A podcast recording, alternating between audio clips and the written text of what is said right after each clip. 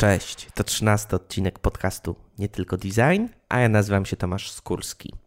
W tym programie rozmawiam o tym, czym jest design, o cyfrowych produktach i o projektowaniu. W dzisiejszym odcinku moim gościem jest ponownie Aga Szóstek i rozmawiamy o edukacji projektantów. Pełen zapis rozmowy i notatki dostępne są na stronie www pod adresem nietylko.design ukośnik 013. Aha, jeśli podoba Wam się ten podcast, poświęćcie chwilę na zostawienie komentarza w iTunes lub w komentarzach do odcinka. Każda Wasza opinia i ocena jest dla mnie bardzo ważna. A teraz nie przedłużając, miłego słuchania. Nasz ulubiony temat, czyli edukacja. E, bardzo chciałem z Tobą pogadać odnośnie tego, jak w ogóle powinien wyglądać projekt, e, proces edukacyjny e, projektanta. Ale zanim zaczniemy, chciałbym, żebyśmy porozmawiali, jakie przychodzą nam do głowy obecne miejsca, gdzie mogą się faktycznie, czyli w 2016 roku, gdzie mogą się kształcić ludzie, którzy z jakichś powodów chcą zostać projektantami. Znaczy, wydaje mi się, że najlepiej w Polsce rozwinięte są e, studia podyplomowe jakoś uczelnie nie bardzo mogą dojrzeć do tego, żeby na poziomie licencjackim czy magisterskim wprowadzić e, myślenie projektowe takie właśnie bardziej technologiczne, no bo to też trzeba tutaj trochę rozróżnić myślenie projektowe analogowe od myślenia projektowego technologicznego. I, i, uczelnie, szczerze mówiąc, nie do końca wiem dlaczego y, boją się jakoś wejść w ten temat. Myślę, Myślę że za chwilę o tym porozmawiamy, bo, bo, to, bo to mamy jakieś przemyślenia no. obydwoje i rozmawialiśmy też o tym poza anteną. Jasne. Natomiast tak, y, są trzy kierunki, na których trochę się zahacza o o, o, tematykę projektową. No jedno to jest e, UX design, na którym ty uczysz, więc mhm. pewnie więcej możesz powiedzieć na, na jego temat niż ja. E, ja sama wykładam na projektowaniu usług i w Poznaniu i w Warszawie i to jest taki mm, kierunek, gdzie studenci dostają temat z życia wzięty, czyli mają prawdziwego zewnętrznego klienta, E, biznesowego, czy, czy jakiegoś tam powiedzmy e, z trzeciego sektora, no i przez rok E, przechodząc przez kolejne zajęcia i kolejne tematy, projektują rozwiązanie dla, tego, dla tegoż klienta, e, mając z nim jakiś tam kontakt. A samo School of Form, bo w Poznaniu mm. jest jeszcze coś, co się nazywa School of Form i o ile dobrze pamiętam, tam jednym e, z potoków tak zwanych -hmm. jest Communication Design, Communicating tak, Design. Znaczy wiesz co, z, yy, ze School of Form było tak, że myśmy faktycznie myśleli o tym, że... A ty tam przez kilka lat uczyłaś. Tak, ja tam uczyłam przez kilka lat, nawet byłam razem z Bartkiem Muchą, byliśmy Bartoszem Muchą, e, byliśmy szefami e, tego kierunku. E, I był faktycznie, mieliśmy taki pomysł, żeby popchnąć to w kierunku bardziej projektowania usług i projektowania doświadczeń w ogóle takiego myślenia projektowego, z którego ja się wywodzę. Natomiast z różnych względów to nie do końca poszło w, kierunku, w, w tym kierunku, raczej wróciło do takiego dość tradycyjnego myślenia. Artystycznego? Nie, wiesz co, nawet nie, nie, nie, niekoniecznie artystycznego, natomiast bardziej skupionego na, yy, na takiej komunikacji w kontekście wizualizacji pewnych rzeczy. Mhm. Yy, no nie jest to miejsce, znaczy myślę, że tam można złapać różne ciekawe podstawy, natomiast nie jest to idealnie miejsce, w którym yy, pewnie takiego myślenia E, projektowego no. można się nauczyć. Chociaż wiem, że tam chyba wykłada cały czas e, Wiesiek Bartkowski, więc myślę, że wrzuca tam te swoje ucieleśnione różne projekty. Ale te projekty Wieśka są bardzo ciekawe, więc akurat uważam. Właśnie, to, to nas prowadzi też do SWPS-u, gdzie e, Computer Human Interaction chyba właśnie na tym. To jest kierunek Wiesława? Wiesz co, nie, jest, jest, jest coś takiego, co się nazywa psychologia interakcji. Aha. I wydaje mi się, że to jest ten kierunek, który, który jest. Yy, w, ramach, w ramach psychologii. W ramach psychologii, no, dokładnie. Tak. Yy, szefową tego kierunku jest dziewczyna o imieniu Kamila i nie pamiętam nazwiska. Yy, Wiesław tam wykłada. I wiesz co, znaczy, aha, i jeszcze jest ASP w Katowicach, y, które na, w swoim programie licencjackim też wchodzi w takie obszary właśnie projektowania interakcji. I tam stamtąd też powstają bardzo ciekawe projekty. Bo oni tam mają też chyba wzornictwo przemysłowe. Tak, tak, tak. tak. Mhm. Jed, miałem, pamiętam, w Katowicach na e, tych studiach UXD studentkę, która jest równocześnie też e, studentką na ASP, e, mhm. ASP w Katowicach i tam jest na kierunku wzornictwa przemysłowego bądź na Wydziale Wzornictwa Przemysłowego. Jest Wydział Wzornictwa Przemysłowego i tam jest kilka, kilka pracowni, bo to tak się na ASP mówi. I wiem, że tam, są, że, że, tam są właśnie pracownie, które dotykają tych tematów związanych z projektowaniem interakcji. A przy, przychodzi mi z tych jeszcze z tych puli, tych wszystkich kierunków projektowych y, dwa miejsca. SWPS, gdzie faktycznie w Trójmieście, w Sopocie bodajże, mhm. Kordian Klecha prowadzi półtora roczne e, studia podyplomowe UXD również. A i jeszcze coś kojarzę, że Instytut Wzornictwa Przemysłowego swego czasu chyba organizował, nie wiem czy organizuje do tej pory, studia związane z projektowaniem również. Wiesz co, y, Instytut Wzornictwa y, robił studia związane z design managementem. Mhm. Y, wiem, że na SP w Warszawie też jakieś plotki mnie doszły, że tam ktoś design management próbuje, próbuje rozkręcać. Natomiast i, jest też zarządzanie innowacją też na SWPS-ie jako, jako też alternatywa. Um, no ale zarządza, zarządzanie to nie to samo co projektowanie według mnie, więc y, trochę pytanie, czy y, te konkretne kierunki odpowiadają na potrzebę, o, na potrzebę, o którą zapytałeś, czyli o, o, o to, gdzie kształcić się jako projektant, a niekoniecznie jako menadżer y, projektantów. Natomiast o tych studiach y, w Trójmieście, szczerze mówiąc, nie, pewnie wiesz więcej niż ja, bo to, bo to te obszary UXD to są bardziej Twoje niż moje. No kojarzę, że to są studia półtora roczne i mają dość podobny pro, program do tych studiów, które są e, organizowane na UXD. No w przypadku zresztą tego e, wymyśla, wymyślania i tworzenia cyfrowego produktu, no ciężko tutaj jest stworzyć jakoś bardzo, bardzo odrębne byty, które, które się jest etap strategii, badań, no, testowania e, i tworzenia, mm, czy prototypowania samego produktu. No, tutaj, mhm. tutaj nie możesz wymyślić no jest proces pewien, który jest dosyć, e, e, dosyć powtarzalny tak, i, i, którego po prostu należy mm, nauczyć. Dobra. Czyli ogólnie rzecz biorąc, nie mamy, mm, nie mamy, nie mamy studiów, które by uczyły, które by uczyły czy inżynierów, czy licencjatów, uczyłyby ludzi do tego poziomu, czy inżyniera, licencjata czy magistra związanego z tworzeniem i myśleniem projektowym. Dlaczego? to, jest, to jest ciekawe i trudne pytanie. Znaczy, myślę, że jest kilka rzeczy, kilka powodów. Yy, problem jajka i kury, czyli jak nie ma wykładowców, którzy tego mogą uczyć, no to też nie ma kierunków, które mogłyby tego nauczać.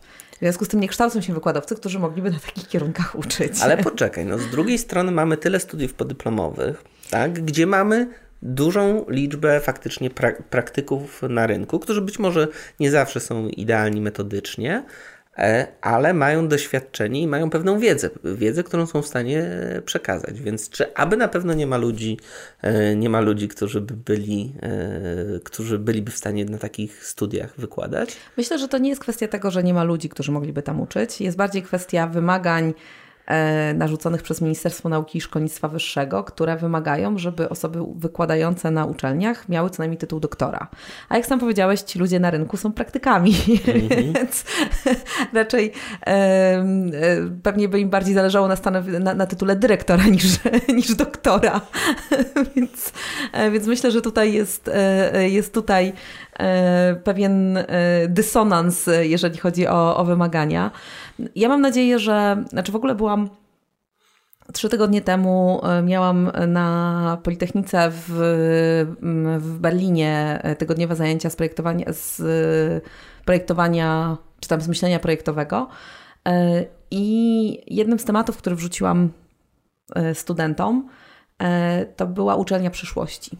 I wyszły bardzo ciekawe rzeczy. Ja mam nadzieję, że one troszeczkę wpłyną na to, w jaki sposób być może uczelnie będą powolutku się musiały przekształcać. To jest też bardzo ciekawe to, co mówisz, ponieważ akurat, o ile dobrze pamiętam, Niemcy mają dość podobny model, model funkcjonowania kadry akademickiej i w ogóle podobny model nauki jak w Polsce, czyli tak. mają również też wielopoziomowe, wielopoziomowe e, naukowe stanowiska. Nawet bardziej zakręcone niż nasze. E, tak. I, i, I też mają raczej chyba duże oderwanie pomiędzy obszarem praktyki i pomiędzy obszarem ogólnie rzecz biorąc szeroko rozumianej nauki. Tak, to prawda. E, I to... ten model grantowy tam też chyba mocno funkcjonuje tak. od państwa. Tak, tak, to prawda. Tak, dokładnie. E, natomiast ta grupa, z którą, z którą pracowałam, to, to była grupa studentów e, międzynarodowych od Kolumbii po Indie, jak jeszcze nie dalej, gdzieś e, Azji, nie, nawet taką głęboką Azję, bo tam y, y, osoby z Chin były też, z, chyba nawet jedna z Japonii. I padło takie pytanie, znaczy w ogóle pierwszym zaskoczeniem, które, które było dla mnie bardzo dużym zaskoczeniem, to było coś takiego, że oni wszyscy mówili, kiedy się przedstawiali, że e, dzień dobry, mam na imię tak i tak, w tym roku studiuję w Berlinie, w przyszłym roku będę studiował w Holandii, Szwecji, e, Szwajcarii, Stanach i tak dalej. Więc w ogóle ten model edukacyjny zaczyna się zmieniać, e, co zacznie za moment przymuszać uczelnie do, do tego, żeby trochę inaczej myśleć o edukacji. Do większej elastyczności, mówiąc wprost. Tak, ale druga ciekawa rzecz, która myślę, że tutaj bardzo fajnie może pomóc myśleniu projektowemu, to jest to, że studenci chcą wiedzy praktycznej yy, i chcą robienia projektów. I teraz jednym z już bardziej sprawdzonych narzędzi do przełożenia teoretycznej edukacji na bardziej praktyczną jest właśnie myślenie projektowe. I jeżeli by się jeżeli by to, co studenci tam życzeniowo wyrażali, e, faktycznie miało wejść w, w życie, to wyobrażam sobie, że bardzo wiele uczelni będzie musiało, zaczynając jakąkolwiek edukację, to myślenie projektowe wprowadzić. No bo czy chcesz robić, e, czy chcesz robić e, badania z socjologii, czy z chemii, czy skądś, jeżeli robisz je w kontekście praktycznych działań zorientowanych na biznes, czy na naukę, czy na e, cokolwiek innego, to ta faza myślenia projektowego, czyli badania potrzeb, jakiegoś zrozumienia tego, jak ludzie myślą, zrozumienia tego, czego biznes potrzebuje i tak dalej, i potem przetestowania różnych rzeczy, zrobienia strategii, ona będzie gdzieś istniała. Ale te, te, sama mówisz o gigantycznym problemie związanym z takimi mm, typowo legislacyjnymi rzeczami, czyli że żeby prowadzić na przykład kierunek studiów, musisz mieć odpowiednią liczbę doktorów, profesorów, Magistrów też możesz mieć, ale magistrów niestety nie liczą się. Nie liczą się za bardzo. Musisz mieć też odpowiednią liczbę publikacji naukowych, musisz, mhm. E, bądź chyba w przypadku, to, to, pamiętam, że ty mi mówiłeś, że jeśli chodzi o uczelnie artystyczne, e, liczą się też wystawy tak. jako, jako element oceny. Mm na ile jest w ogóle możliwe, żeby taka zmiana wystąpiła, i, bo ta, zmiana musi być oddolna, mhm. to, to, to, jest, to, to jest naturalne. Natomiast o perspektywie ilu lat mówimy, żeby coś takiego w ogóle mogło, mogło mieć mie miejsce, bo obawiam się, że e, ten obszar edukacji wyższej w, w naszym kraju jest bardzo, bardzo wrażliwy na jakiekolwiek zmiany i to środowisko jest bardzo mocno mimo wszystko zintegrowane, co powoduje, że e, tak, taka elastyczność i takie dynamiczne otwarcie może być dramatycznie ciężkie, żeby nie powiedzieć nie, niemożliwe. Nie ma. Znaczy wiesz, to jest, jest w ogóle bardzo ciekawa sytuacja, bo jest, jest takie powiedzenie, że gdybyś wziął lekarza sprzed 100 lat i postawił go w dzisiejszym... Yy, w, dzisiejszym, w dzisiejszej sali operacyjnej, to on by nie wiedział, co ze sobą zrobić. Natomiast jak weźmiesz profesora sprzed tysiąca czy dwóch tysięcy lat i postawisz go, wsadzisz go do sali wykładowej, to on natychmiast wie, wszystkie artefakty y, są dokładnie takie same, jakie były. Co jest bardzo ciekawe, prawda? Czyli przez, przez, przez setki, no tutaj nie chcę przesadzać, że przez tysiące, bo, bo Sokrates jednakowoż na, na, na Agorze zadawał pytania, więc trochę setup był inny. Y, ale przez, przez setki lat model edukacyjny kompletnie się nie zmienił. I on się nie zmienił z tego prostego powodu, że był y, relatywnie niewielki dostęp do wiedzy. Czyli było tak, że wykładowca, profesor był tą skarbnicą wiedzy. On był tym człowiekiem, który siedział, chłonął materiały, uczył się i przychodził i zambony tutaj ex katedra przekazywał tą wiedzę y, chłonącym jego, jego mądrość padałanom, którzy tam siedzieli, patrzeni w niego jak, jak w słońce. Padawan to nie jest termin ze Star Warsów? Jest. Tak mi się właśnie wydawało. E, natomiast e, w tej chwili ta sytuacja się radykalnie zmieniła. Dostęp do wiedzy jest powszechny. Niejednokrotnie mi się zdarza, że siedzę na wykładach, opowiadam coś o jakichś rzeczach i moi studenci odpalają telefony, laptopy czy tablety i sprawdzają natychmiast, czy ja aby na pewno tutaj mówię prawdę i czy się w datach nie pomyliłam i tego typu rzeczy. Więc tak naprawdę i, i, I coraz głośniej studenci mówią też, że oni nie chcą teoretycznej wiedzy, bo teoretyczną wiedzę to oni sobie sami mogą poczytać, albo jak mają ochotę ją usłyszeć, to chcą ją usłyszeć od największych sław na świecie, czyli chcą sobie obejrzeć na MOOCsach, czyli na, na Massive Open Online Courses ten wykład od profesora ze Stanford, czy z MIT, czy, czy z jakichś innych, innych miejsc. A wiesz, że ja mam z tym problem już no. na takim poziomie, bo uważam, że naturalną częścią procesu edukacyjnego, być może jestem tutaj bardziej konserwatywny mm -hmm. od ciebie, mm -hmm. jest też umiejętność poznania jednak tej wiedzy, yy, konieczność poznania tej wiedzy teoretycznej i yy, nawet, nawet możliwość obejrzenia faktycznie wykładu profesora e, ze Stanfordu czy z MIT-u, mhm. bardzo część z MIT e, jest bardziej dla mnie przejawem, elementem pop, pop, pop nauki, a nie faktycznie właściwego, odpowiedniego procesu edukacyjnego. Tutaj się nie mogę z Tobą zgodzić. Znaczy, zgadzam się z tym, Jezu, że... wreszcie się zgadzamy. znaczy tak, zgadzam się absolutnie z tym, że e, wiedza teoretyczna e, jest bardzo istotna. Możemy dyskutować, czy najpierw wiedza teoretyczna, a potem praktyczna, czy najpierw praktyczna, a potem teoretyczna, bo to różne, różne szkoły różnie, różnie podają. Ja też czasami stosuję taki model, czasami taki. Natomiast e, przyznam szczerze, y, z własnego doświadczenia, że ja na przykład zmieniam moje wykłady prawie co roku, bo ja sama się nimi nudzę. To znaczy, jeżeli powtarzam ten sam wykład trzy razy, to sama ucinam część wiedzy, bo mi się już, albo mi się wydaje, że już studenci powinni wiedzieć, pomimo że mam nową grupę przed sobą, albo.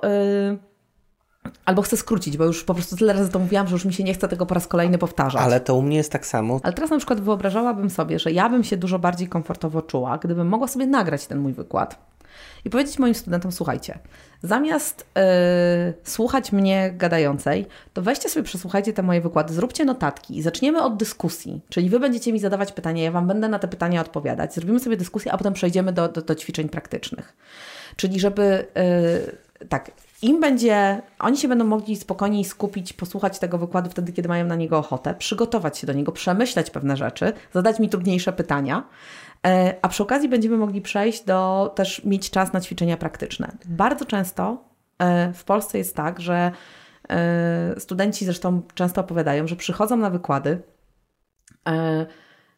które są nie do końca adekwatne do stanu rzeczywistego. rzeczywistego. Mhm. I śpią na tych wykładach albo, albo wręcz na nie nie przychodzą i tylko się wpisują na listy.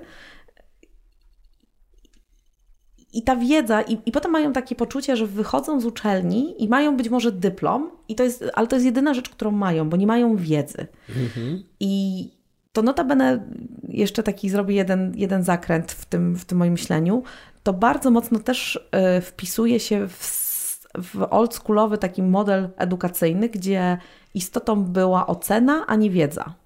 Nasz model edukacyjny jest zrobiony w taki sposób, że liczy się to, żeby był, była ocena i był dyplom, a nie żeby wynieść wiedzę. Myślę sobie po prostu, mm, że przez to, że przekazujesz jakąś wiedzę bezpośrednio w trakcie, w trakcie spotkania ze studentami, um, pozwala ci na posiadanie pewności, że uczestniczący w tych zajęciach studenci konkretny zakres wiedzy y, posiądą. W sensie, że być może jest to nie do końca partnerskie traktowanie studentów, że odpowiedzialność jest przenoszona niejako bardziej na ciebie, bo to od twojego konkretnego performansu zależy, e, w jaki sposób tę wiedzę przekażesz i co tak naprawdę w, w trakcie tego e, przekażesz. Natomiast żyjemy też w kulturze chaosu i wielkie, wielkiego miszmaszu takiego informacyjnego, gigantycznej liczby źródeł, która dociera do nas każdym możliwym kanałem, telefonem komórkowym, tabletem, e, desktopowym komputerem, telewizorem, a i mam obawę, czy wiesz, czy takie, takie, takie przekonanie ludzi do nauki, gdzie jesteś tylko jednym z konkurujących mediów i e, pozostawianie tego odpowiedzialności e, Twoich odbiorców jest trochę zbyt, zbyt dużym ryzykiem. No wiesz co, ja tutaj się nie mogę zgodzić z tym, bo yy, ostatnio właśnie na podyplomówkach miałam taką sytuację, że y, studenci zaczęli, y, strasznie protestowali to, że na, na, na, zajęciach nie mają mentorów i że oni to by chcieli być prowadzeni za rękę. Y, na co ja sobie tak pomyślałam i zresztą wyraziłam tę opinię dość, dość głośno i, i zdecydowanie, że pytanie jest, po co tutaj jesteśmy? Czy jeżeli idziemy do pracy, do środowiska biznesowego, to czy mamy mentora, który trzyma nas, nas za rękę, poklepuje po ramieniu i mówi: Dobrze robisz, świetnie robisz, to jest najlepsza droga, którą mogłeś czy mogłaś pójść? Nie jest tak, więc tak naprawdę, według mnie, studia to jest miejsce, gdzie dzięki popełnianiu błędów i robieniu rzeczy źle, można się nauczyć, jak robić później rzeczy, jak brać odpowiedzialność i robić rzeczy niekoniecznie dobrze, ale sami świadomie. Tutaj przechodzimy do tematu mentorów na, na studiach. Ja z kolei jestem z tej szkoły falenickiej najwyraźniej, a ponieważ ja widzę bardzo głęboki sens, bardzo głęboki sens, w, w, jeśli chodzi o rolę mentora na e, tych studiach podyplomowych, mm -hmm. z, z, z którymi obydwoje mamy do czynienia. E, przy czym absolutnie to nie może być osoba, tak jak mówisz, która będzie ciebie głaskała za główkę i trzymała za rączkę i mówiła ci, e, co tak naprawdę powinnaś zrobić i chwalić cię za każdy sukces, tylko powinna, no, rdzeń chyba słowa mentor pochodzi, o ile dobrze pamiętam, od słowa prowadzić, tak? tak. Więc tutaj chodzi raczej o prowadzenie, że, że czasem jest to prowadzenie przez, przez mm, poligon pełen min albo przez y, prowadzenie też przez jakąś ścieżkę, która jest wyłożona szkłem. To nie powoduje, wiesz, że w moim przynajmniej rozumieniu, że, że ta rola mentora jest zła. Co więcej, uważam, że czasem odpowiedni ochrzan, tak, bądź, bądź też y, nie do końca takie miłe przekazanie swojego feedbacku przygotowuje bardziej studentów do takiej realnego środowiska biznesowego i tej roli, e, roli, e, roli w pracy. I jeszcze idąc, idąc dalej, mam przekonanie, że właśnie ta umiejętność prowadzenia ludzi, którzy najczęściej tymi mentorami są jednak ludzie z wieloletnim bądź kilkuletnim co najmniej doświadczeniem, a to, to z kolei powoduje, że oni mają też jakieś doświadczenie projektowe i wiedzą, jak pewne rzeczy należy wykonywać dobrze, jak należy je wykonywać, wykonywać e, źle. I brak mimo wszystko takiej pochodni, która wskaże odpowiedni kierunek, jest chyba trochę zbyt dużym, zbyt dużym problemem w przypadku części tych studiów, o których mówimy. Sama mi mówiłaś też no. o tym, że w swojej karierze zawodowej miałaś iluś mentorów. Tak. Więc popatrz, z jednej strony odbawiasz trochę studentom prawa do mentorów, ludzi, do których mogą się nawet po zakończeniu studiów zwrócić, z którymi mają wybudowaną długotrwałą relację, po których wiedzą, czego mają się spodziewać, a z drugiej sama miałaś mentorów, którzy też ci wskazywali ścieżkę rozwoju. Nigdy się nie zastanawiałam nad tym. Znaczy, moi mentorzy to były osoby, które. To znowu, nie, nie chcę, żeby to zabrzmiało jakby przechwalnie, ale to były osoby, które zobaczyły we mnie potencjał i powiedziały: OK, chcemy Ci pomóc na Twojej ścieżce rozwoju. Czyli to były osoby, które stwierdziły, że widzą we mnie coś, co potencjalnie daje wartość, i co więcej, one widzą, że mogą tą wartość y, zwielokrotnić poprzez to, że będą mnie w jakichś tam różnych, y, y, różnych aspektach wspierać. Druga rzecz jest taka, że miałam też innych mentorów, ale to byli mentorzy, których ja sobie wybierałam. To, była, to były osoby, które ja mówiłam, ok, ja bym chciała się od tego człowieka nauczyć, więc szłam do takich osób, pytałam się, słuchaj, czy ty byś się zgodził, żeby mnie pomentorować przez jakiś tam okres czasu. I to są absolutnie, znaczy uważam, że rola mentora w życiu i to na, na, absolutnie na każdym etapie życia, bo to nie chodzi o to, że jak ja mam teraz e, tyle lat, ile mam, to nie potrzebuję takich mentorów, absolutnie ich potrzebuję. Ja cały czas szukam osób, które będą patrzyły trochę z zewnątrz krytycznie na różne rzeczy, które robię i mi mówiły, Aga, no może jednakowoż nie w tą stronę, albo bardzo dobrze i, i, i e, zastanów się nad tym, nad tym i nad tym. Natomiast dla mnie rola mentora to jest.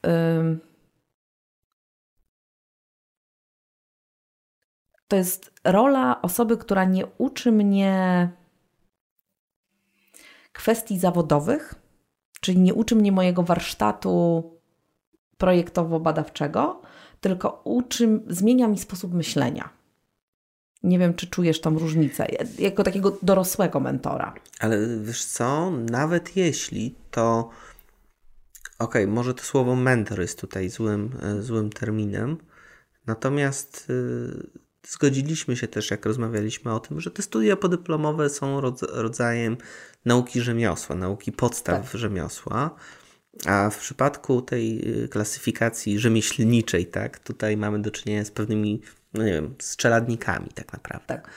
A, a w każdym cechu, tak, i w każdym tak naprawdę warsztacie też, jaki miał miejsce, był mistrz. Więc mhm. ja sądzę, że to może nie jest, mentor jest tutaj nie najlepszym terminem, tylko właśnie ta relacja czeladnik-mistrz. To jest czymś, co też pozwala, pozwala pozwala, e, pozwala wyciągnąć zdecydowanie większą wartość e, w tym studentom. Tak, tak o tym myślę, mhm. bo wiesz, bo na przykład to też, nie wiem, jak, jak myślę o tym, co robię z moimi studentami, to na przykład mhm. uczę ich też i w jaki sposób odbierać krytykę, wiesz, mhm. i w jaki sposób też powinni przekazywać wzajemnie sobie krytykę i oceniać swoje na przykład produkty, tak? Mhm. Więc moim zdaniem nie można uciec tutaj od zawodowych, od zawodowych, zawodowych takich konotacji. To jest niemożliwe na tego typu studiach. Mhm. To znaczy, wiesz co, ja mam tak, ostatnio też miałam dyskusję na ten temat ze studentami e, i e, oni powiedzieli coś takiego, że oni to by chcieli się uczyć ode mnie. Mhm. Przyszła grupa i powiedziała, słuchaj, dlaczego ty nie prowadzisz całych tych studiów? No i ja mówię, słuchajcie, Macie znowu, dwie, jak to zwykle, dwie szkoły, Otwocka i Falenicka. Oczywiście ja mogę mieć studia, które prowadzę ja jedyna, to, to jest program Agi Szóstek, ja jestem tym mistrzem, oni są moimi czeladnikami. Słabo się to skaluje, tak no, no niestety, no to prawda. No ale w każdym razie mogłaby być taka, ta, taka sytuacja i wtedy oni uczą się mojego warsztatu i potem są jakby, mając bazę z mojego warsztatu, mogą iść i, i uczyć się i rozwijać trochę mój sposób myślenia. Z drugiej strony to, jak wszystkie te studia podyplomowe są skonstruowane, jest taki, że dostają róż, znaczy studenci dostają różne osoby z różnym podejściem, z trochę różną filozofią projektowania, myślenia o projektowaniu, wdrażania projektowania itd. Tak I dostają taki szeroki obraz różnych podejść i różnych, różnych metod i mogą sobie wybrać to, co im pasuje. Ale całość jest spinana w przypadku mhm. przynajmniej mhm. studiów UXD przez bardzo jasny proces projektowy, który jest dość dobrze zdefiniowany z konkretnymi produktami, z konkretnymi technikami, jakie powinny zostać wykorzystane.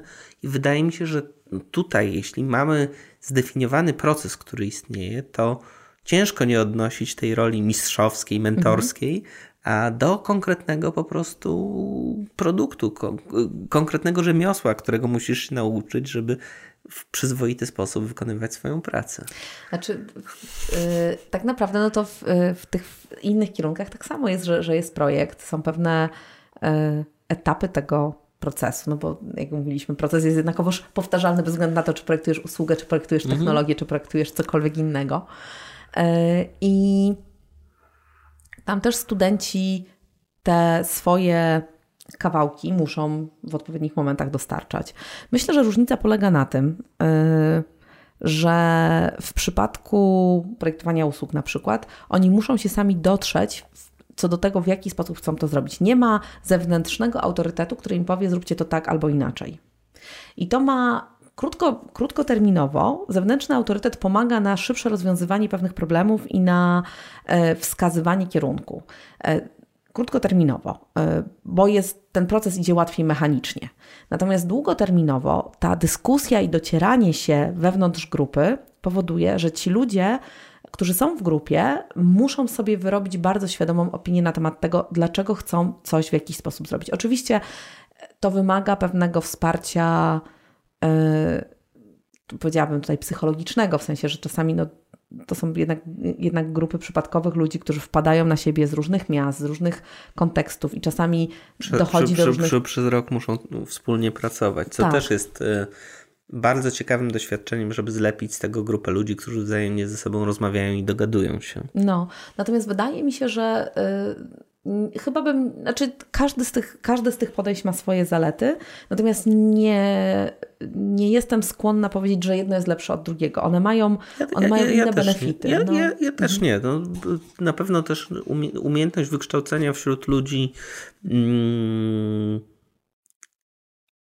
akceptacji własnych błędów i też zobaczenia, bo tak naprawdę popełnienie w przypadku tych studiów bez mentora błędu jest spektakularne i dużo bardziej bolesne niż faktycznie w kontrolowanym środowisku popełnianie, mhm. mm, popełnianie błędów.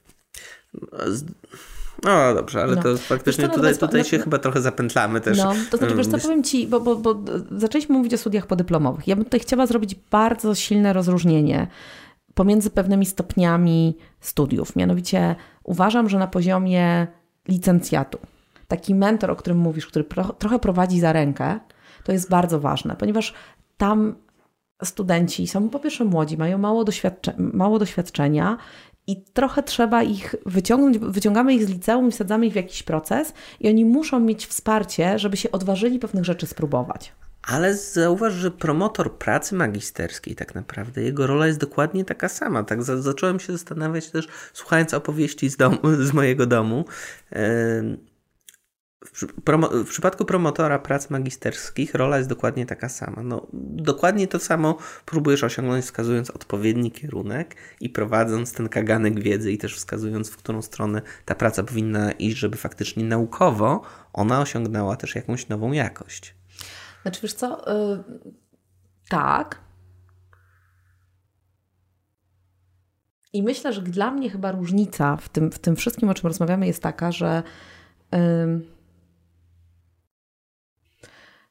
w Holandii, skąd jakby ja się e, edukacyjnie, kulturowo wywodzę, e, edukacja projektowa jest budowana nie wokół, nie wokół przedmiotów i tematów zajęć, ale wokół pewnych kompetencji, które rozwijasz. I to zmienia sposób podchodzenia do tego, czym jest w ogóle proces edukacji i jaka jest w tym rola mentora.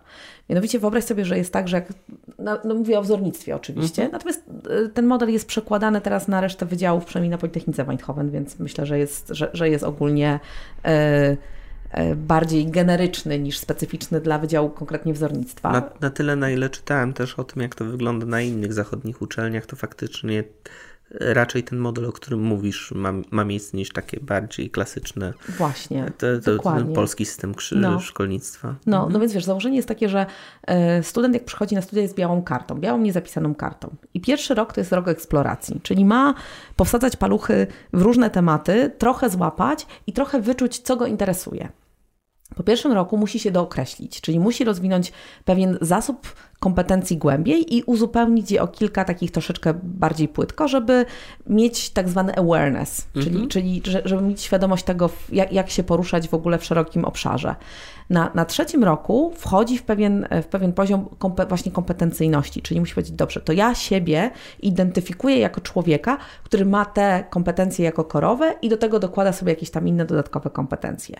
I na poziomie licencjatu taki człowiek jest, ładnie to powiedział, rzemieślnikiem, czyli on umie myśleć praktycznie, umie, wie gdzie szukać wiedzy, wie jakie obszary dotykają, yy, dotykają jego obszaru kompetencji i może pójść pracować jako, jako pra pracownik praktyczny, który jest w stanie z dużą świadomością przeprowadzić samodzielnie pewien proces yy, myślowy. Na poziomie magisterskim E, jest pogłębianie tej wiedzy, czyli to jest przechodzenie w taką dużą świadomość i potem stawanie się mistrzem. Czyli masz, e, e, masz, masz, masz przez te kolejne dwa lata pogłębiasz swoją wiedzę i wchodzisz w nią nie tylko na takim poziomie praktycznym, czyli nie tylko wiem, jak zaprojektować proces, ale rozumiem na przykład psychologię tych procesów, rozumiem jak działa organizacja społeczna, jak działają różne rzeczy, jak się zmieniają trendy i tak dalej, i tak dalej. Czyli wchodzi się dużo głębiej w ten obszar, który się dla siebie wybrało. Kupuję tą kompetencję, natomiast siłą rzeczy zacząłem się zastanawiać, na ile, e, na ile istnieje potrzeba faktycznie tego głębszego rozwijania tych kompetencji i pogłębiania tej wiedzy na poziomie magisterskim, skoro też zgadzamy się co do tego, że bardzo istotne jest y, są kompetencje praktyczne mhm. i realizowanie realnych projektów i realnych, rozwiązywanie realnych problemów. Wiesz co, y, patrząc po tym, jak na School of Form robiliśmy program trzyletni, y, no to ja bym chętnie jeszcze tych studentów miała trochę dłużej, żeby ich pouczyć jeszcze innych rzeczy, bo tak naprawdę przez trzy lata od zera wprowadzasz ludzi na taki poziom że oni są w stanie ogarnąć temat, ale ale są tacy, wiesz, prawie że dojrzali, żeby im jeszcze włożyć więcej. Mhm. Więc wydaje mi się, że to jest, że, że zresztą tak, tak był skonstruowany model licencjatu i, i magisterki, że ci, którzy po tym licencjacie chcą i pracować, to oni są już na tyle dobrze wykształceni, że mogą już pójść i faktycznie zacząć działać. Natomiast ci, którzy chcą pogłębić ten temat, to mogą sobie jeszcze zostać i tą magisterkę zrobić. Yy, I to przynajmniej z takiego mojego wyczucia, na przykład teraz y, w School of Form y, moje studentki broniły licencjaty y, i och, ja bym tam jeszcze dopchnęła kilka rzeczy, które, które by im pomogły jeszcze fajniej zrobić. To były świetne licencjaty, natomiast no, pewnych kompetencji gdzieś, gdzieś mogłoby być więcej po to, żeby one mogły to zrobić na jeszcze głębszym, takim dojrzalszym poziomie. No, zwłaszcza, że z tego, co też mówisz, te obszary psychologiczne, moim zdaniem, to są rzeczy idealne do rozwijania właśnie na tym poziomie, na tym poziomie magisterskim, gdzie jest czas, gdzie jest możliwość ich pogłębienia. Dokładnie.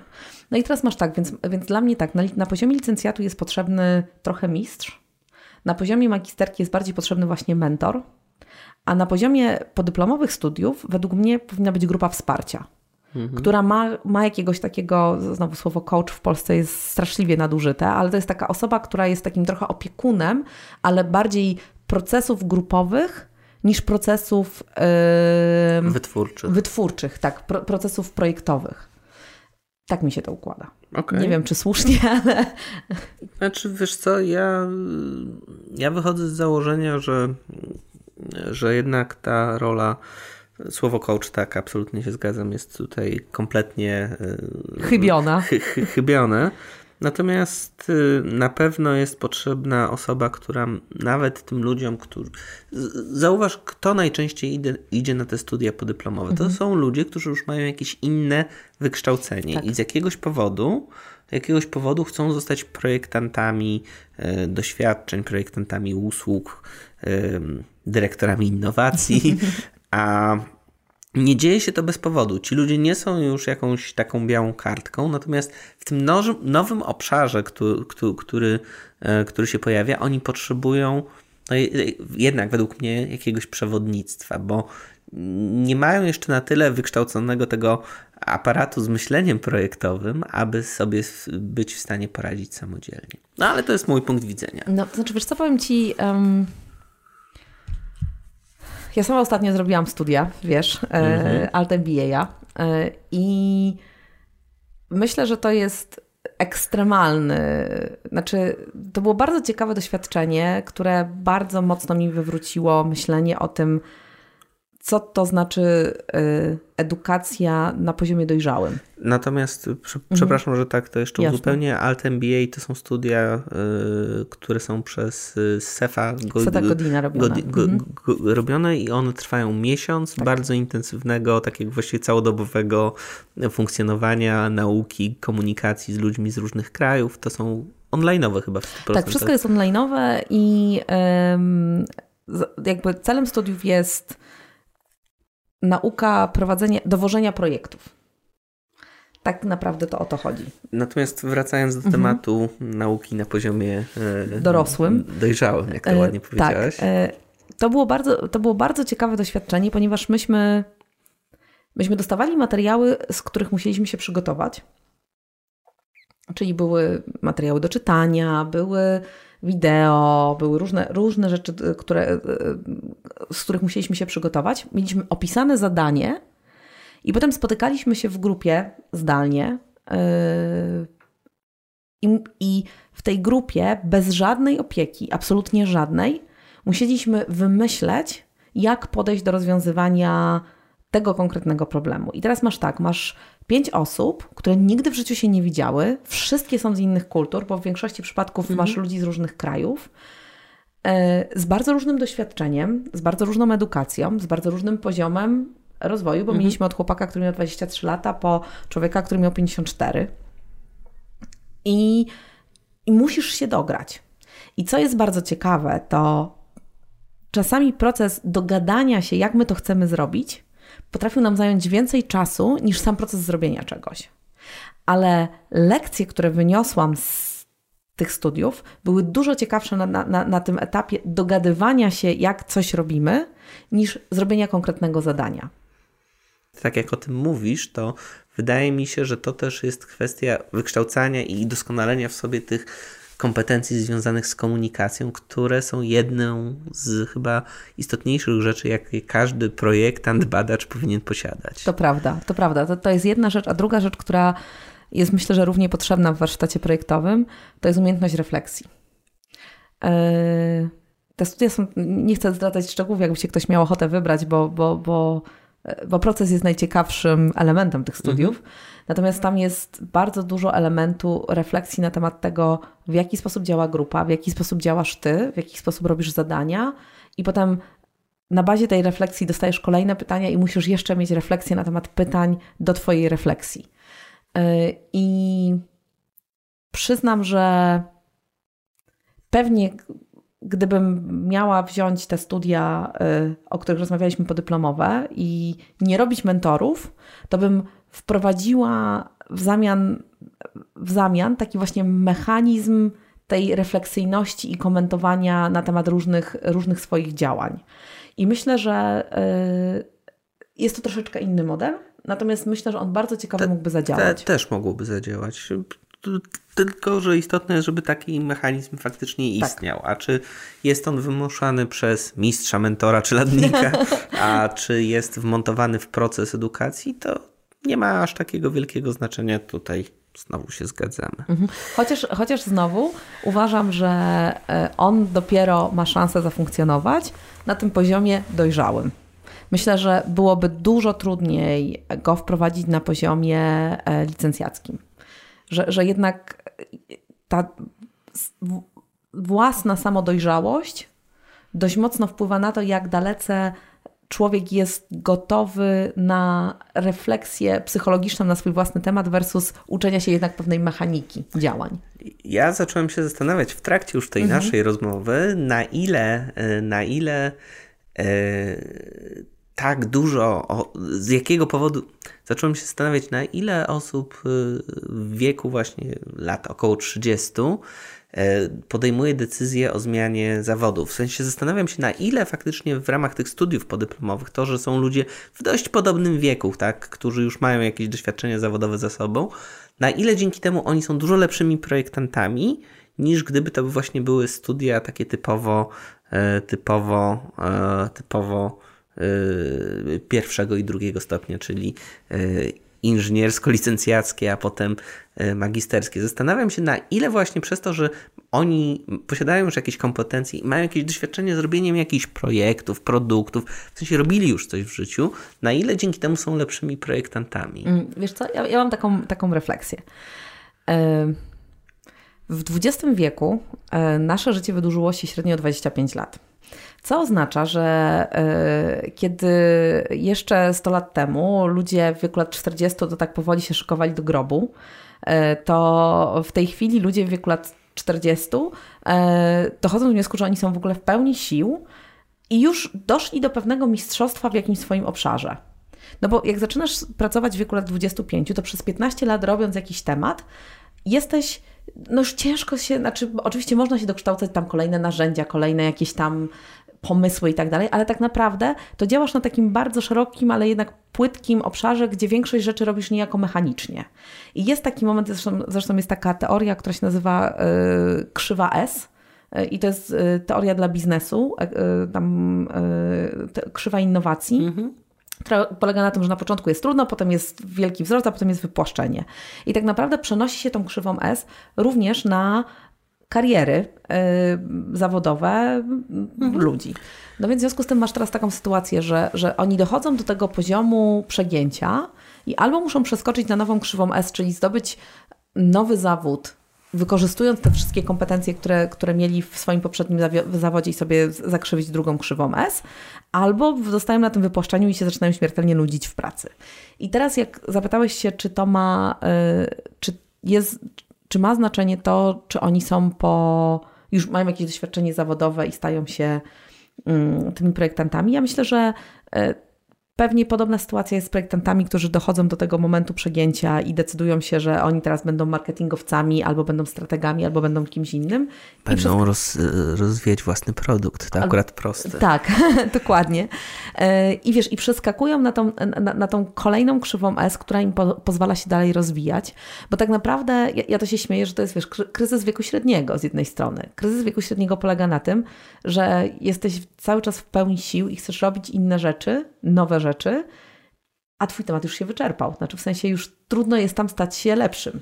No dobra, a w ogóle tak jeśli sobie myślimy o takich podstawach związanych z tym, czego ci ludzie powinni się nauczyć, czy w ogóle uważasz, że w roku 2016 jest sensowny podział na projektantów interakcji, projektantów industrial design, czy tam wzornictwa przemysłowego, jak to chyba można nazwać mhm. po, Polsce, e, po polsku, e, projektantów doświadczeń, projektantów usług, czy w ogóle można, można w ogóle uczyć ludzi tak specyficznych, specyficznych e, rzeczy, czy raczej chodzi o nauczenie ich, w jaki sposób tworzyć, adaptować, modyfikować proces projektowy w różnych środowiskach i w różnych projektach, i nauczyć ich maksymalnie dużo kompetencji z różnych obszarów, aby tworzyli, e, aby tworzyli własne rzeczy.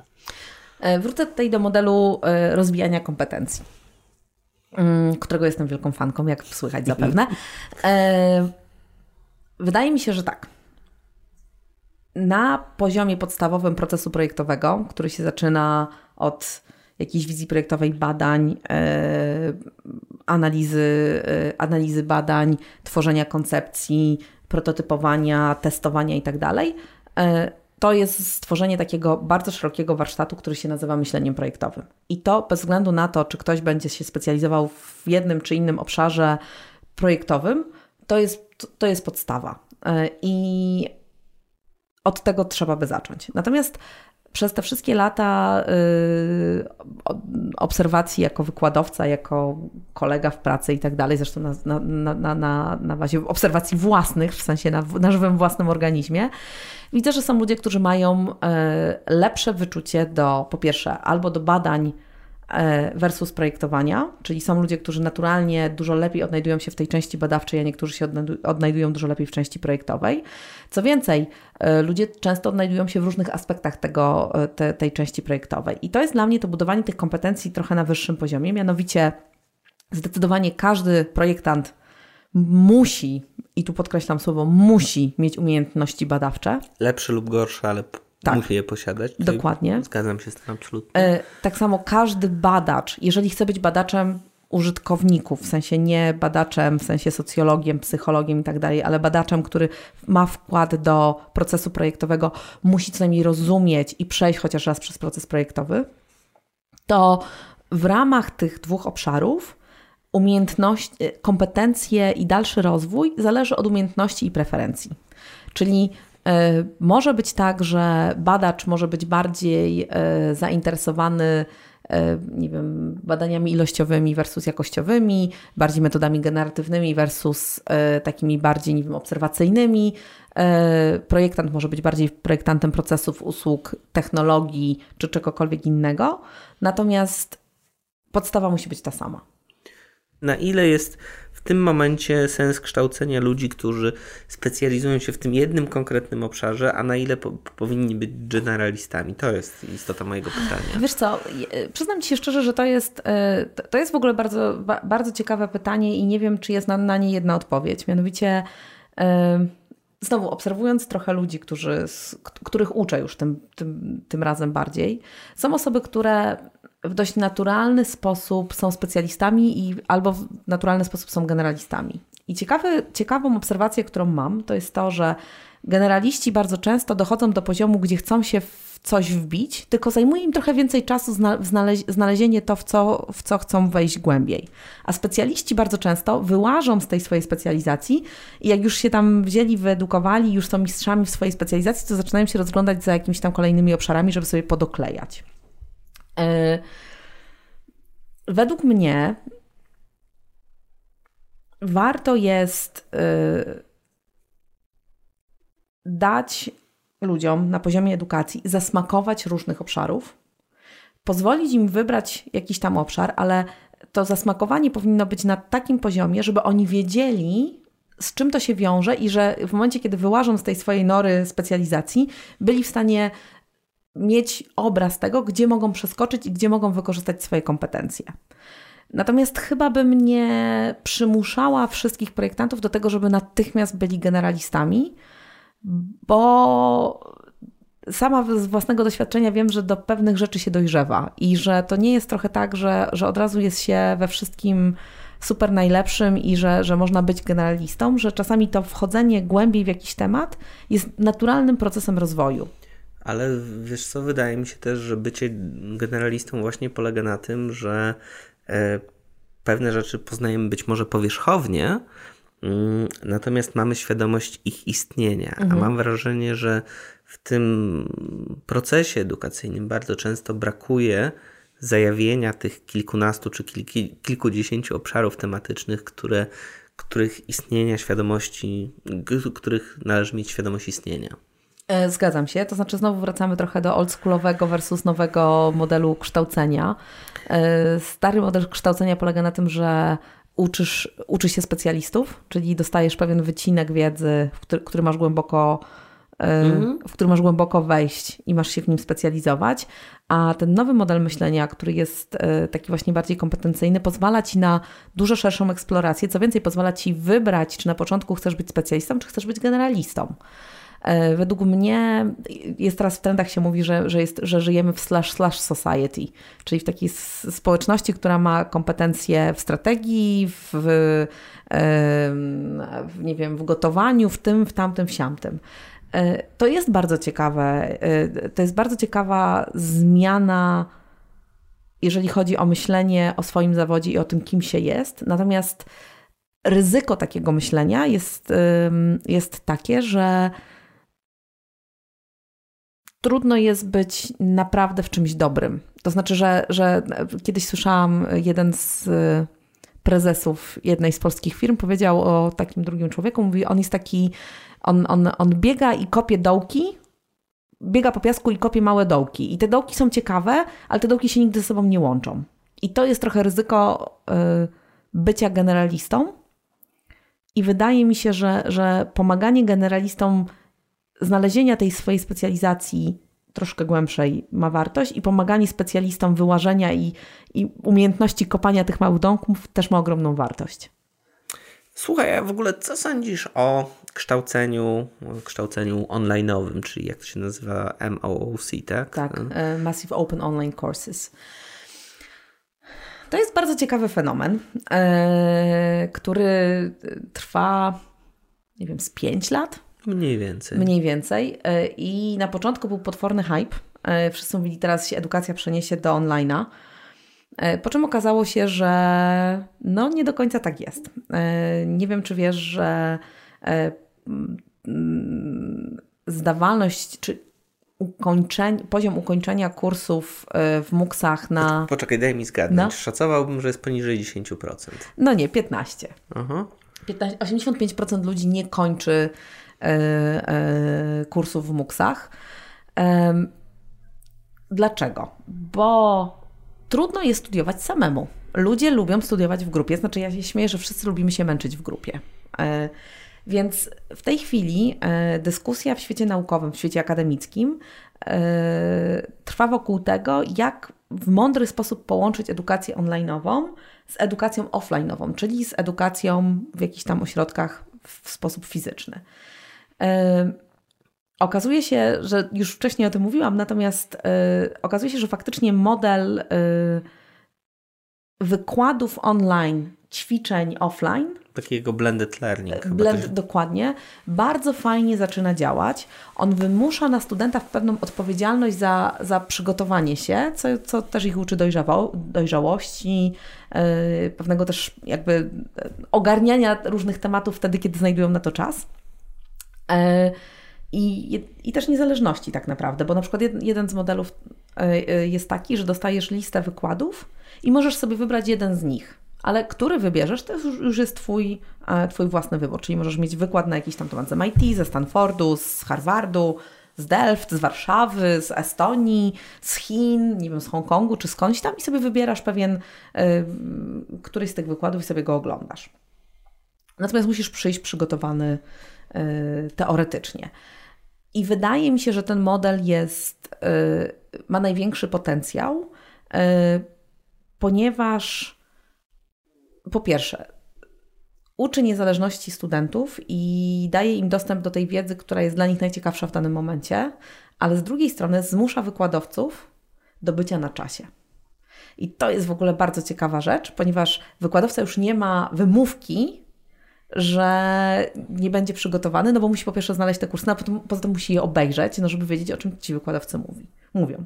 Co więcej, jest jeszcze jeden bardzo ciekawy fenomen, mianowicie wykładowcy, którzy są dobrymi wykładowcami, którzy nagrywają dobre muksy, stają się celebrities. Stają się celebrytami świata naukowego czy świata akademickiego i są wszędzie zapraszani, dlatego że dają świetne wykłady że w ogóle się robi bardzo taki ciekawy model e, wykładowcy e, uniwersytokrążcy, który jeździ i jest zapraszany tylko dlatego, że ma ogromne, e, e, ogromną oglądalność w świecie online'owym. Wiesz co?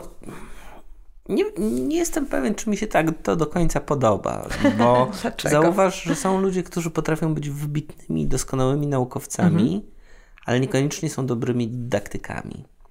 I nie ma w tym absolutnie nic złego.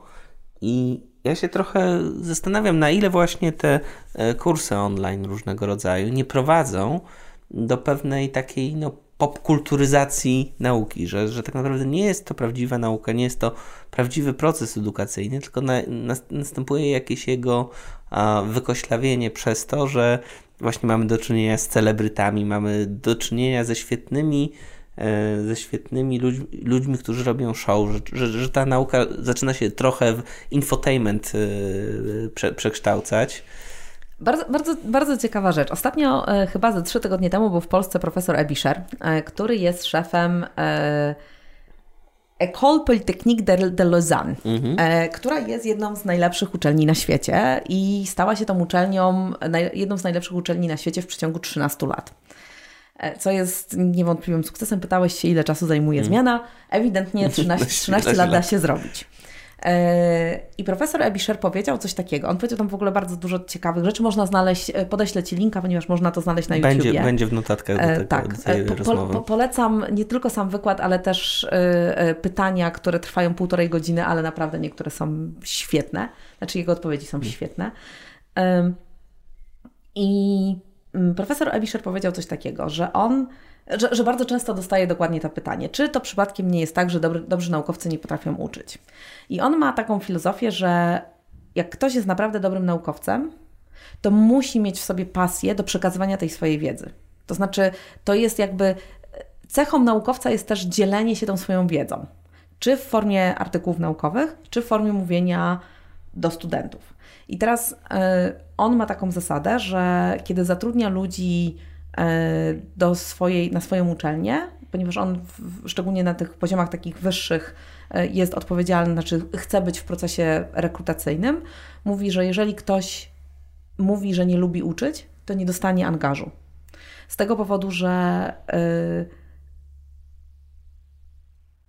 miejsce dla ludzi, którzy robią naukę, ale nie chcą uczyć, to nie jest, to nie jest uczelnia. Uczelnia ma za, swój, swoim, ma za, za zadanie uczyć i edukować. A i sprowadzając to teraz na polską ziemię, mhm. a jak jest traktowana na polskich uczelniach dydaktyka w, porównaniu do pracy naukowej? Wiesz co, wszędzie na świecie, y, znaczy może nie, tu, tu pojechałam za daleko, ale y, w wszędzie, wielu... wszędzie w Europie. Nie, nie, nie, w wielu miejscach na świecie, bo, bo nie, nie, mhm. nie, tylko, nie tylko w Europie, dydaktyka jest traktowana jako zło konieczne. Zdecydowanie w Polsce e, myślę, że to jest dość, dość silna e, tendencja. Wynika to z dwóch, z dwóch powodów, według mnie. Po pierwsze, wynika z tego, w jaki, sposób, w jaki sposób są stawiane cele dla wykładowców. E, wykładowca nie jest rozliczany z tego, jak bardzo lubią go studenci, jak bardzo go cenią i jak, dobrze, jak dalece dobrze przekazał im wiedzę, tylko są rozliczani z publikacji, z grantów, z przeniesienia pieniędzy, z kolejnych tytułów naukowych itd. Tak Więc system, wiadomo, że dostajesz to, co mierzysz. A no. sama list, sama publikacje z kolei są związane z e, impact faktorem, listą filadelfijską i tak dalej. Dokładnie. Mhm. No więc w związku z tym... I ministerialną. Tak, tak. tak. No więc w związku z tym, no oczywiście, że, że, że w sposób naturalny ludzie, którzy pracują na uczelniach są skupieni na karierze czy też rozwoju swojej wiedzy naukowej, a nie e, kompetencji dydaktycznych. Więc to jest, to jest jeden powód. Drugi powód jest taki, że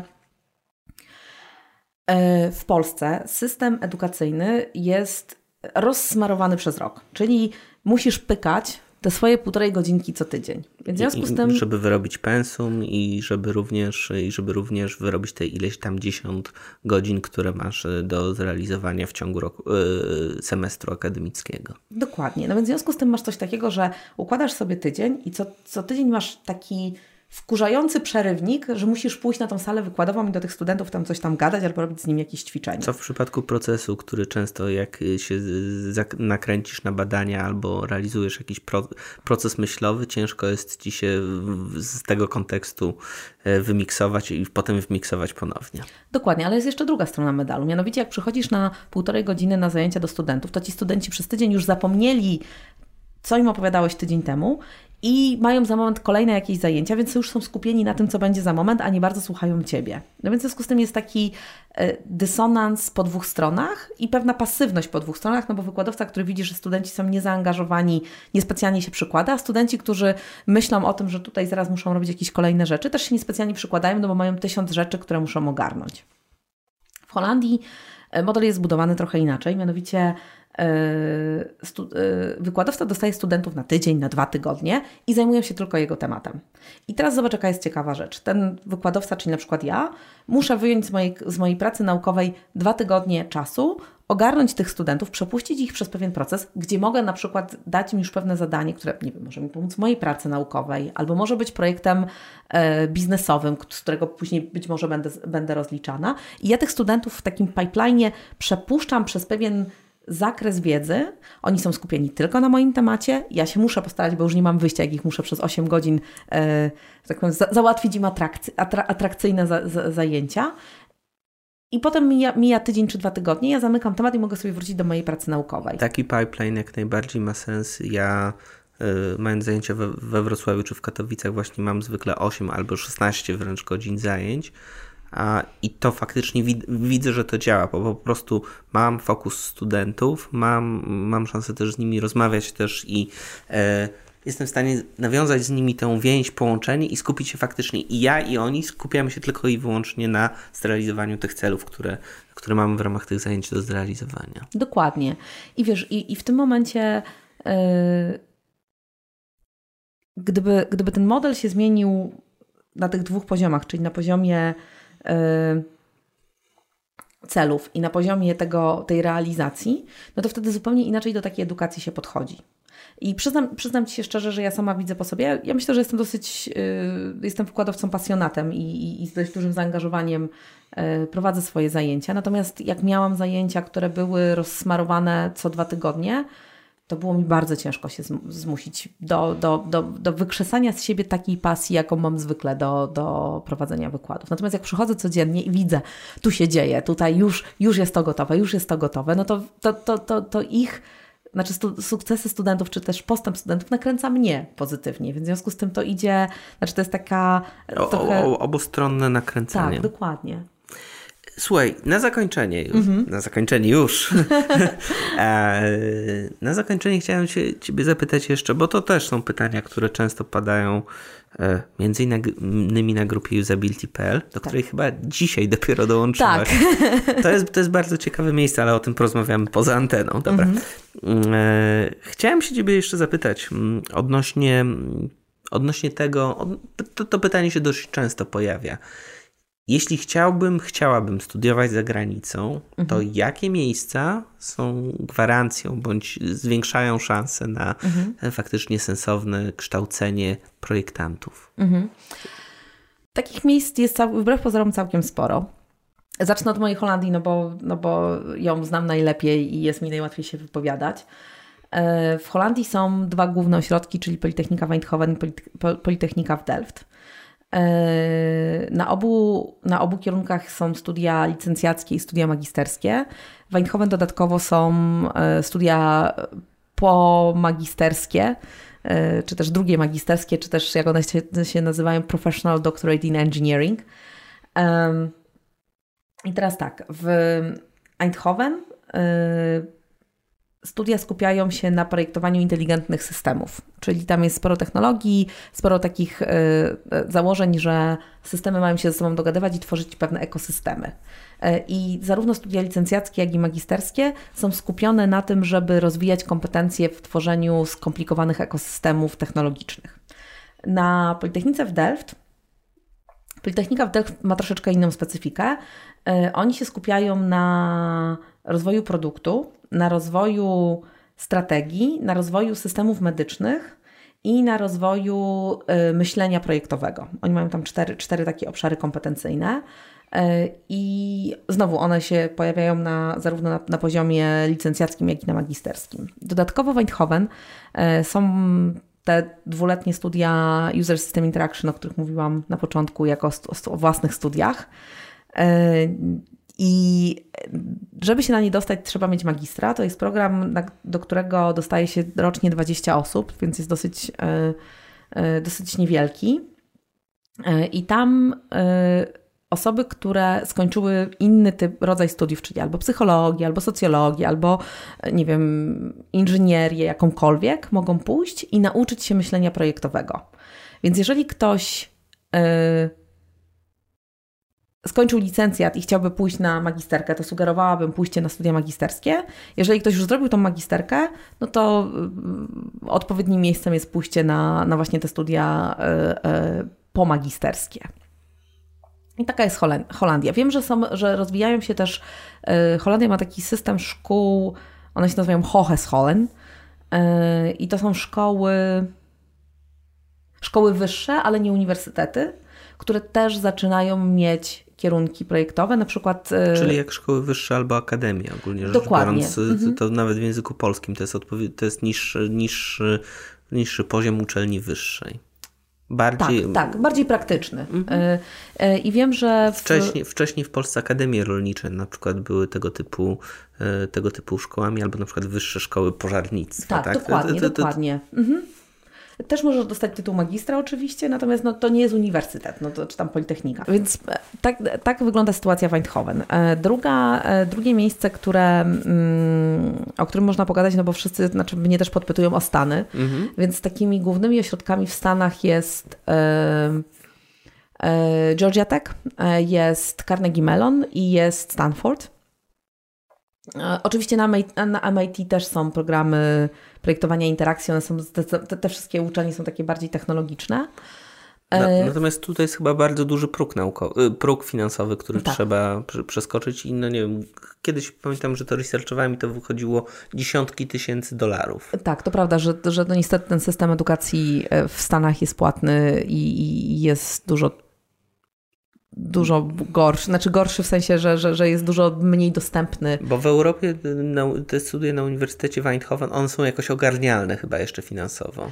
Wiesz co, e, przyznam Ci się szczerze, że nie do końca wiem, jakie są tam ceny, z tego powodu, że akurat yy, dla studentów ten system holenderski jest rozwiązany w taki sposób, że studenci holenderscy dostają stypendium i jeżeli skończą studia o czasie, to nie muszą go spłacać.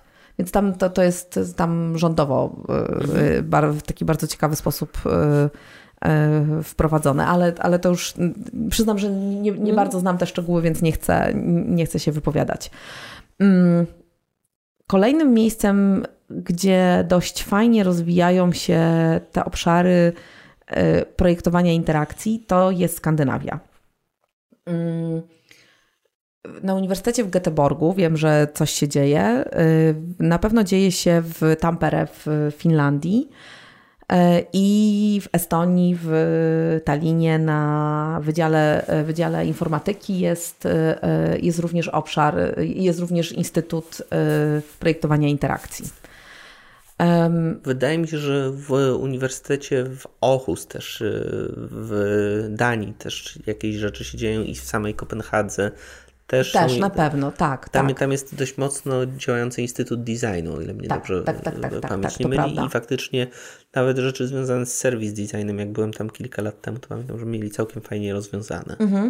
Tak, znaczy w ogóle Skandynawia jest bardzo ciekawym miejscem. Skandynawia zresztą ma, ma, ma ogromne tradycje projektowania partycypacyjnego, który, który się stamtąd wywodzi, więc w związku z tym jakby mieli już na czym budować, więc po prostu to, to projektowanie partycypacyjne przenoszą skutecznie na wszelakie obszary e, działalności projektowej i, i, i faktycznie te, te programy mają tam bardzo ciekawe. Zresztą jest to bardzo wysoki poziom edukacji, więc, więc warto się na pewno tam rozejrzeć. Ja na swoim e, Facebooku zawsze wrzucam informacje o studiach magisterskich w Tampere, ponieważ mam tam zaprzyjaźnionych profesorów i zawsze proszą, żeby ogłaszać, więc, więc wiem, że co roku coś tam na pewno jest i mają, i co ciekawsze, mają stypendia dla obcokrajowców. A w notatkach do tego odcinka będą też e, od, oczywiście podane odnośniki, więc też zapraszamy do zapoznania się z transkrypcją i notatkami mm, do tej rozmowy.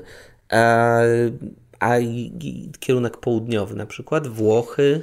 Wiesz co, jest na, w Mediolanie na Politechnice kierunek Service Design, e, na którym miałam przyjemność wykładać ze dwa lata temu. E, Jest niezły, choć taki bardziej tradycyjny. To znaczy, e, jak rozmawialiśmy o tych modelach edukacyjnych, to on jednak niestety trzyma się w tym starym modelu edukacyjnym, w przeciwieństwie do Holandii czy Podo- Szwecji. Podoba mi się. Tak, czy Skandynawii, który, które są właśnie bardziej nowoczesne, jeżeli chodzi o myślenie edu, o, e- o edukacji i o modelu edukacyjnym. E, I przyznam szczerze, że nie wiem, czy przychodzi mi do głowy jeszcze jakieś inne miejsce. A Wielka Brytania? Wielka Brytania, w Wielkiej Brytanii Uniwersytet Lancaster e, ma bardzo ciekawe programy. Tam wykłada mój e, przeukochany profesor Alan Dix, który jest szalony, szalonym człowiekiem. E, I, i, I faktycznie tam robią bardzo ciekawe rzeczy. Wiem, że na Royal College of Arts coś się zaczyna dziać, jednak Royal College of Arts jest cały czas bliżej pewnie naszego ASP niż, niż właśnie tych uniwersytetów, które wchodzą w te obszary technologicznego projektowania. To co, kończymy? Kończymy? Okej, okay. Agnieszko, bardzo Ci dziękuję za udział i za e, cierpliwe odpowiadanie na miliony moich pytań. Cała przyjemność po mojej stronie. A dziękuję Ci bardzo, a było super. Dzięki wielkie. Dzięki. I to już wszystko na dzisiaj. Notatki z tej rozmowy oraz jej zapis dostępne są na stronie nietylko.design ukośnik 013. Do usłyszenia niebawem.